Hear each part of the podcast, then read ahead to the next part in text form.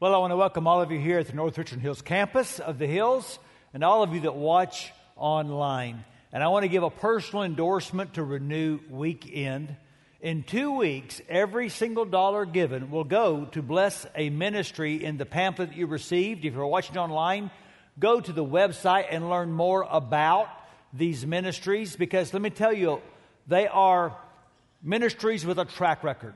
They are ministries you can trust. They've proven their fruitfulness. Ministries that people from our church are very involved in. And most of all, these are Christ centered ministries. And so we're not just helping people find financial or material freedom, we're helping them to find spiritual freedom as they meet the ultimate deliverer. And so be praying about your response in two weeks for Renew Weekend. It will be a huge blessing because people are in bondage. So we're in this series called Alive and Free. We believe that Jesus, who called us from deadness in our sins to life in Christ, hasn't just called us out of the grave, but he's called us out of our grave clothes to walk in freedom because of his resurrection. So we've been exploring in this series what that means. And the response has been overwhelming. This teaching is resonating at a deep level with people. And I know, especially last week, as we talked about shame, I was just overwhelmed at the response of so many of you who really do want to be free of that memory of what you've done. But I also know some of you want to be free of the memory of what someone did to you. Everybody gets fouled. But some of those fouls were flagrant. Some of them were completely unnecessary. They went way across the line. And so, freedom does not mean that we will never get hurt. It means our fouls are not allowed to become ourselves. Because here's the thing it doesn't have to be my fault to become my prison. And your growth in freedom will never get better as long as you remain bitter. And over 30 years in ministry has persuaded me that bitterness is one of the least admitted and most committed of all types of bondage.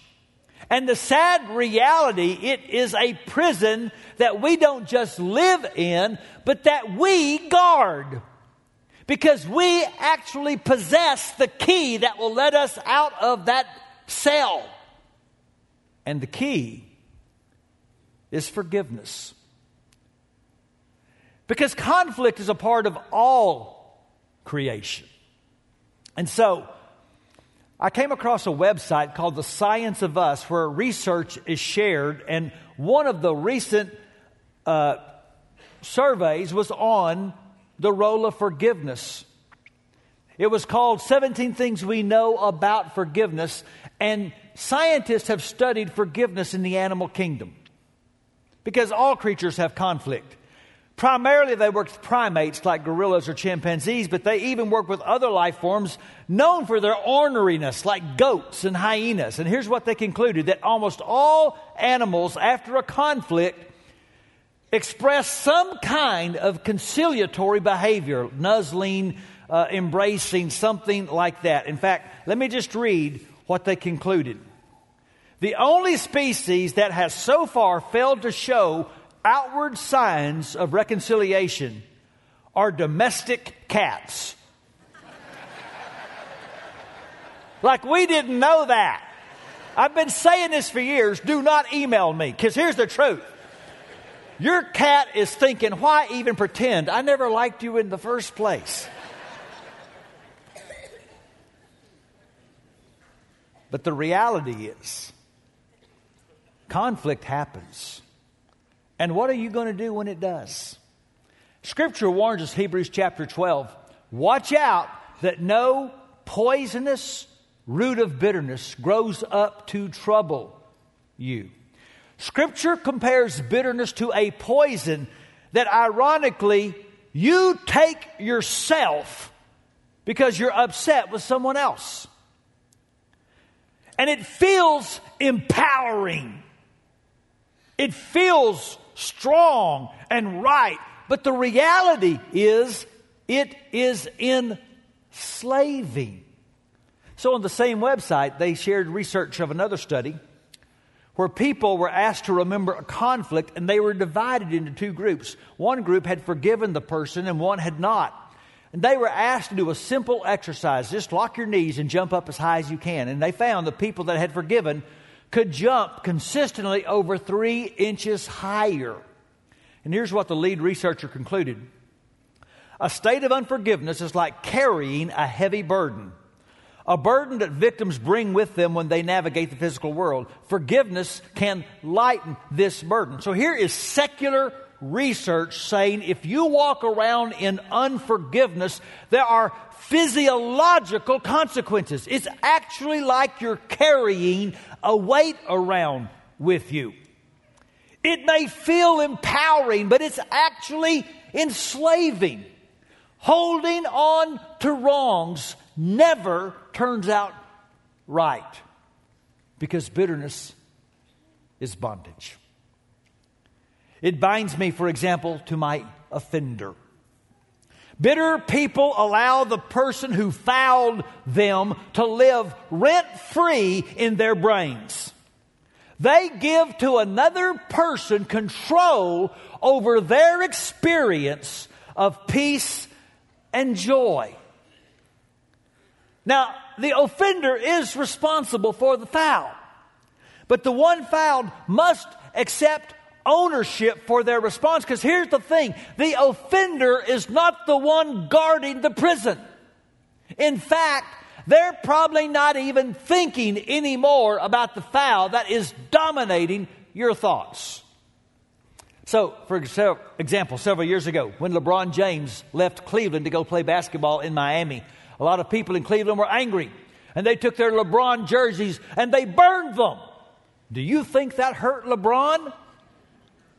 That only hurt the fool that spent all that money on the jersey and now it's gone. And that's what bitterness does. It gives to someone else control over your experience of joy. And it also binds me to my fallen sense of fairness. So when the Bible says, do not repay anyone evil for evil, do you really think it means anyone? Because the bitter person plays the exception card. Oh, no, that, that doesn't mean me because, well, you just don't understand my situation. And they play the exception card because the bitter person is always keeping a scorecard. The Bible says love keeps no record of wrongs, but bitter people keep detailed journals of wrongs. And the bitter person makes themselves the focal point through which they will interpret the events of life. Now, did you hear what I just said? Because God should be the focal point. We should interpret life through the lens of what we know about the goodness of God. But the bitter person says, I'll take that place. And in the place of God, the bitter person decides, I can assign motives. I can read hearts. And I can decide what the judgment ought to be. And anytime you get your thinking out of line with the wisdom of God, we talked about this two weeks ago, then you allow in your mind for the creation of a stronghold, a pattern of thinking that creates a place for our enemy to have influence. Because ultimately, bitterness binds me to Satan's agenda. I invite Satan in when I don't throw resentment out. And some of you have been astute enough in this freedom series to recognize we are ultimately talking about spiritual warfare. You have a real enemy. The Bible calls him the devil or Satan. He is a real, evil, malevolent being. He hates you and he wants you to stay in bondage. And you cannot overcome him by gritting your teeth and getting advice from afternoon TV.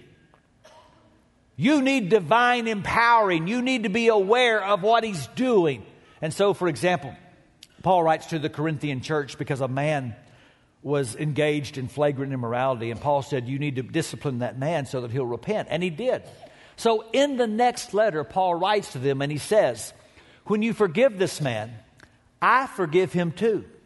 And when I forgive whatever needs to be forgiven, I do so with Christ's authority for your benefit. Now, watch. So that Satan will not outsmart us, for we are familiar with his evil schemes. In other words, Paul says, we know Satan loves to traffic in the realm of unforgiveness. He loves to operate where resentment exists.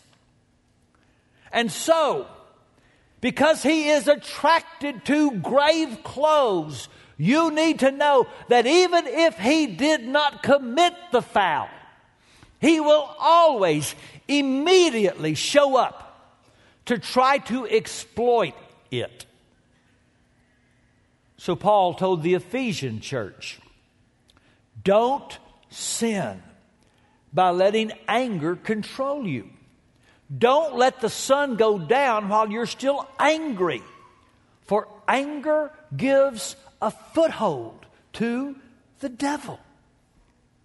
Now, it's not wrong to be upset about injustice, but it is wrong to respond to your wrong in a way that enslaves you.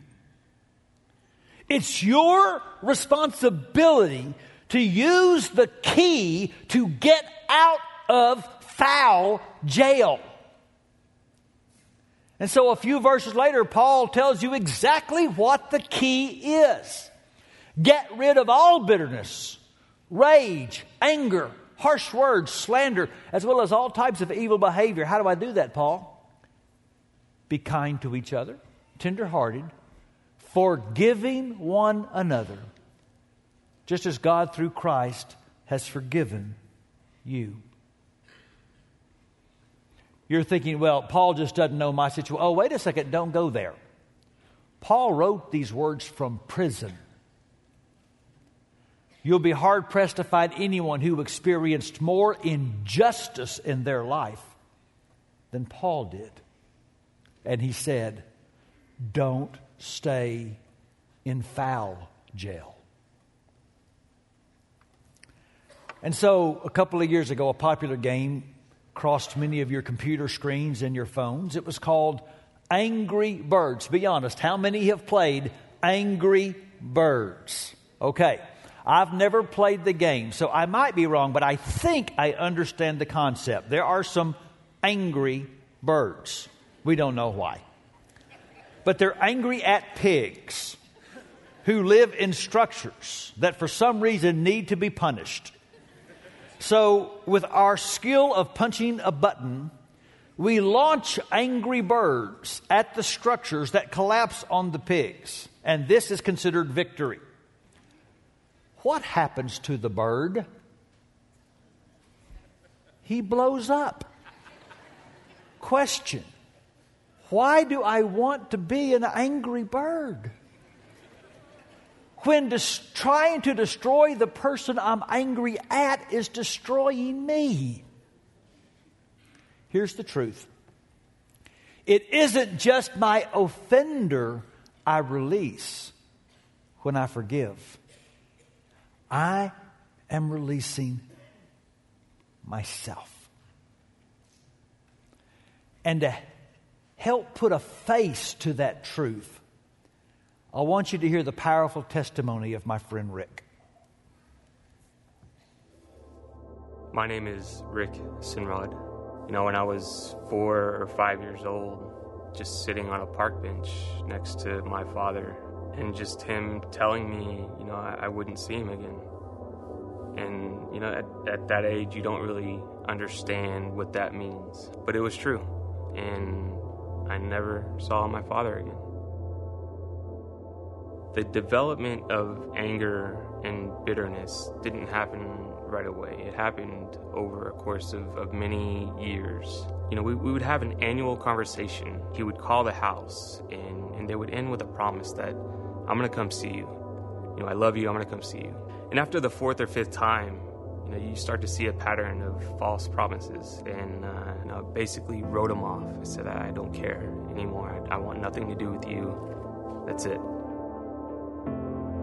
A couple years into our marriage, Lisa's friends relocate close to us. They invite us to church on Sunday. Rick was going through a series called Greater Than.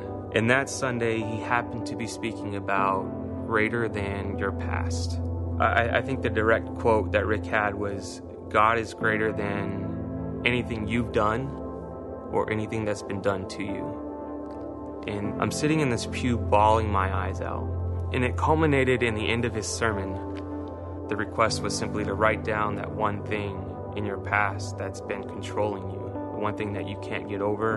And so, with tears running down my eyes, I just wrote, My dad.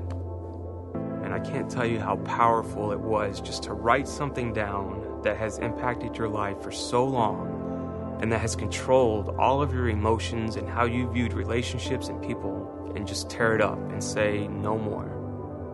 I'm not i'm not held hostage or in bondage to this anymore. I'm no longer captive to this feeling of anger and resentment over my past. So, over about a year time period, I began to wrestle with, you know, what is a life in Christ like? And what does that really mean? And I knew that it was time for me to accept Jesus as my Lord and Savior. So, as I truly struggled with what it meant to be a Christian, I knew that I had to do what God did for us. And what that move meant for me was to write a letter to my father. Um, basically, close to 30 years of, of anger bitterness and resentment put into words in the form of a letter. And at the end of it, I basically said, I forgive you. And it, it didn't really change anything in terms of a relationship with my father. But at the, at the time, it didn't matter what it meant. Ultimately, when I reached out to my father in forgiveness, I didn't do it for him.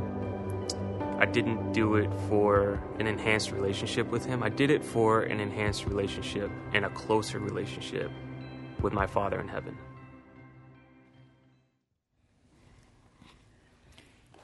You see, we're talking about where we really live today. Every one of you has a memory or a story similar to that.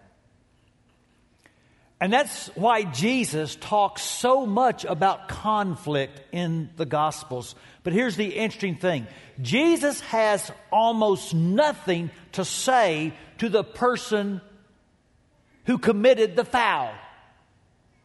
Almost everything Jesus says is to the person who got fouled. Like, for example, in Matthew 6, Jesus is teaching us to pray, and he says, Forgive us our sins as we have forgiven those who sin against us. And then in Mark, Jesus says, When you're praying, first forgive anyone you're holding a grudge against, so that your Father in heaven will forgive your sins too. And then the hardest one of all for me is what he said in Luke. Even if that person wrongs you seven times a day, and each time turns again and asks for forgiveness, you must forgive. Now, let's be clear what forgiveness is not. Forgiveness is not pretending. Pretending that it didn't happen. Pretending it wasn't a big deal. Pretending It wasn't wrong pretending it didn't hurt. And forgiveness is not naively reestablishing trust. There are people you need to forgive that don't ever need to babysit your kids or handle your money. And forgiveness is not reconciliation. Understand the difference. Reconciliation is a two way street, it takes two people to reconcile, but it just takes one to forgive. You can forgive someone whether they want to be forgiven or not. You can forgive someone whether they think they need to be forgiven or not. You can forgive someone who's not even alive anymore to receive it. Forgiveness doesn't always heal the relationship, but it heals you. Because you are free when you renounce hatred and the need to see vengeance, and you release the offender and the offense to God. You get to leave the cell. You see, forgiveness frees me to trust the justice of God. Because the reality is, we're not very competent injustice collectors. Now, I'm going old school. In the early days of TV, there was a show called Amos and Andy. Amos and Andy were friends. Amos was the wiser of the two. And he sees his friend Andy on the sidewalk one day and notices a bulge in his shirt. What is that, Andy? He said, It's some sticks of dynamite. Why are those in your shirt? And he mentions a friend who always pats Andy on the chest and it annoys him.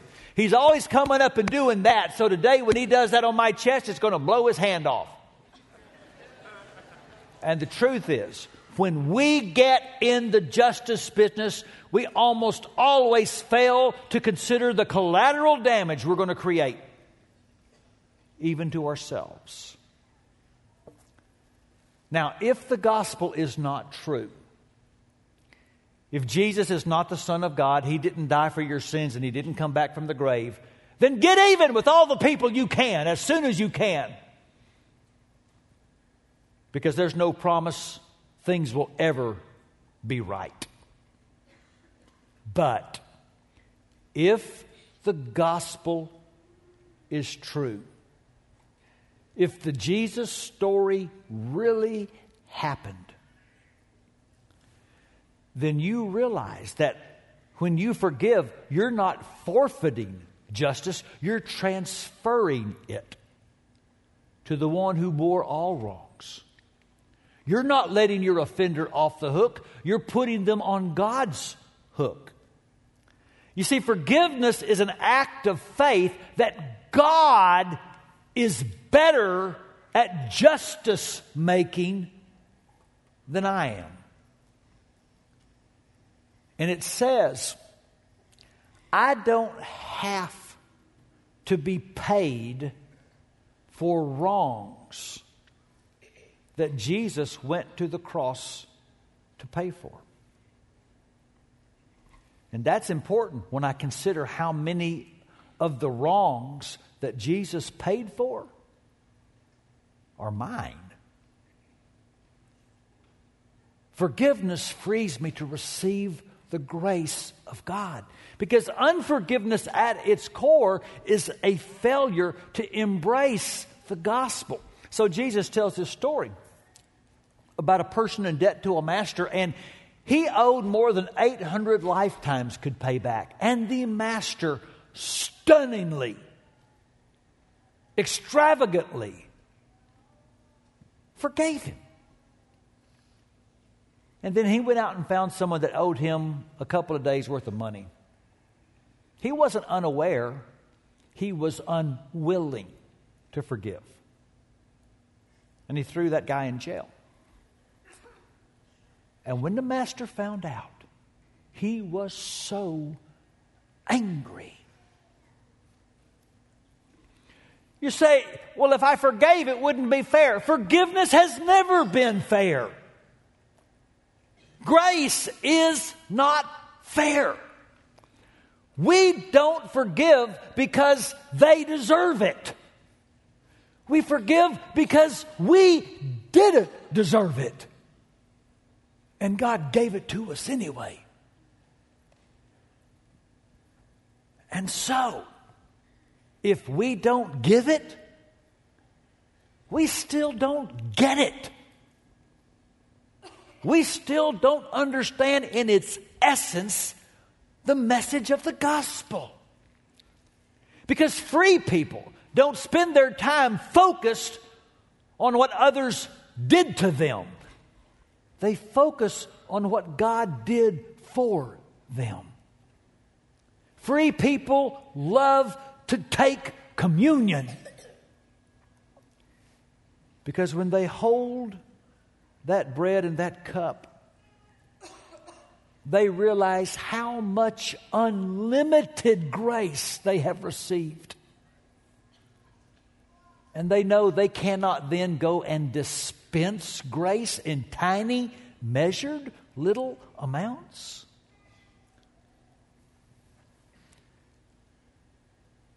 I'm not asking you to pretend that what happened wasn't bad. I'm asking you to realize that grace is so good. And when we walk in grace, we look good. Because ultimately, forgiveness frees me to display the character of God. Free people don't respond out of their hurt, they respond out of God's heart. So, for example, Jesus said, okay, let's get real. The world is hard and people are ugly. What are you going to do when somebody slaps you in the face? I want you to turn the other cheek. Now, what is Jesus saying? That we should just condone abuse? No. He's not saying if you're in an abusive situation, you should just stay there and get more. What he is saying is that you don't ever give to somebody else control over your emotions and attitudes and actions. The foul may not be your fault, but the reaction is your choice. And the new you does not have to live in that old cell.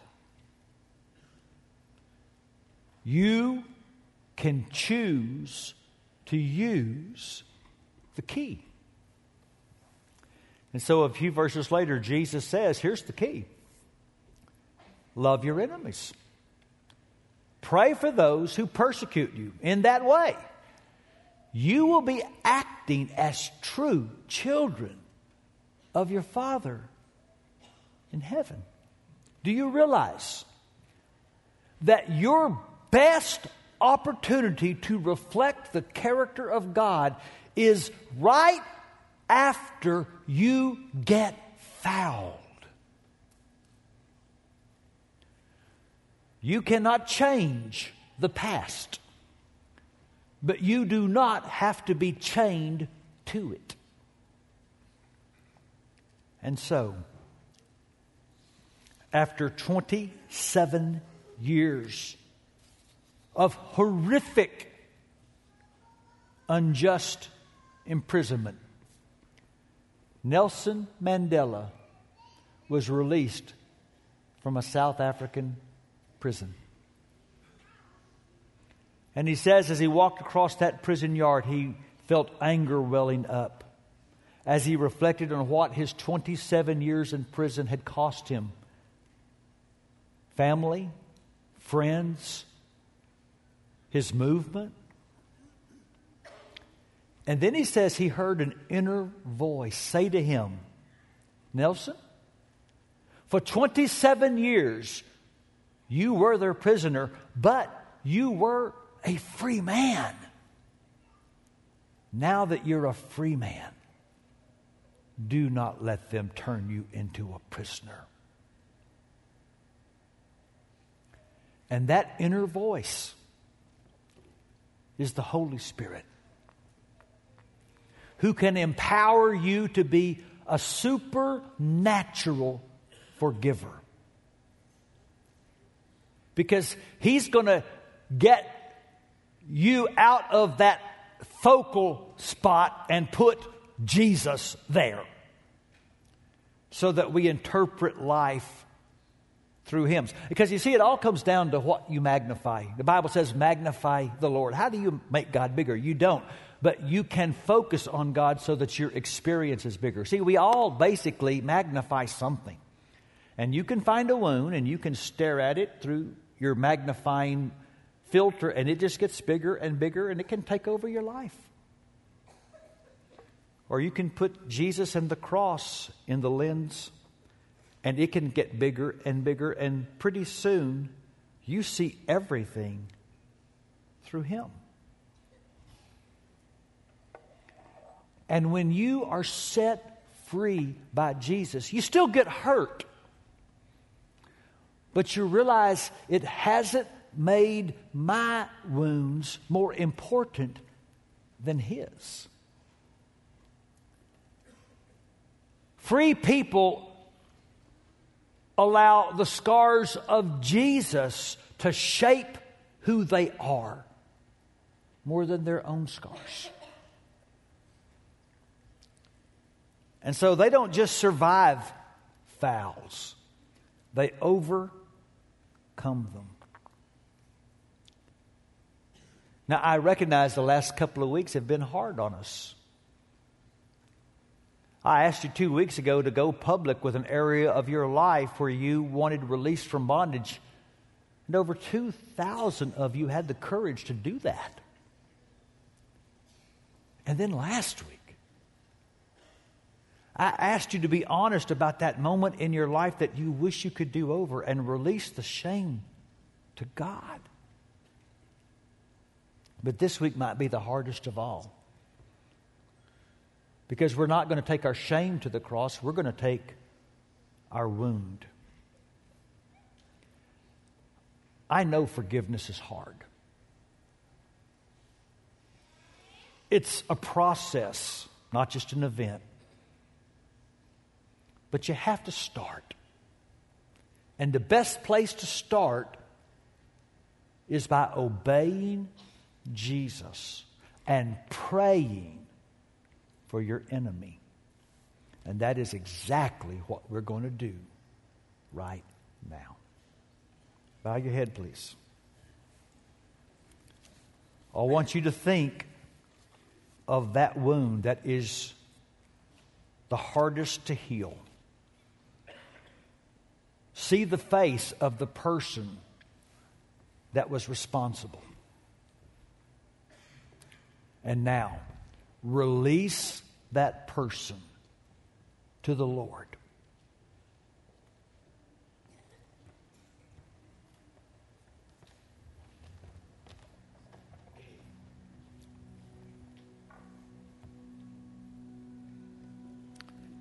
And I'm going to ask you to do one more thing, and it's even harder. But we're going to obey Jesus. I want you now to ask God to bless the person that hurt you.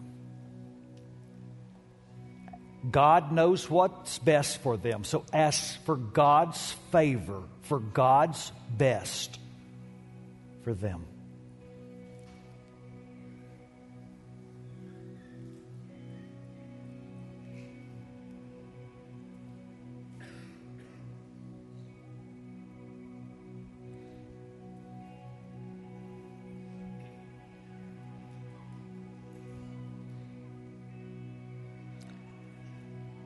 Oh Lord, this is hard.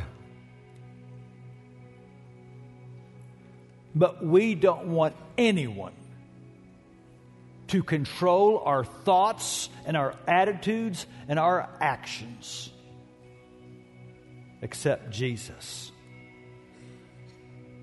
So, for His sake and in the power of the Holy Spirit, help us get free. Amen. Please stand. Upstairs and downstairs, prayer teams are taking their places. The Spirit is nudging. Listen to the inner voice. Come and ask for more prayer. Come and receive healing. Come and receive Christ. Because here's the thing if you're not a Christian, you can't give grace you've never received.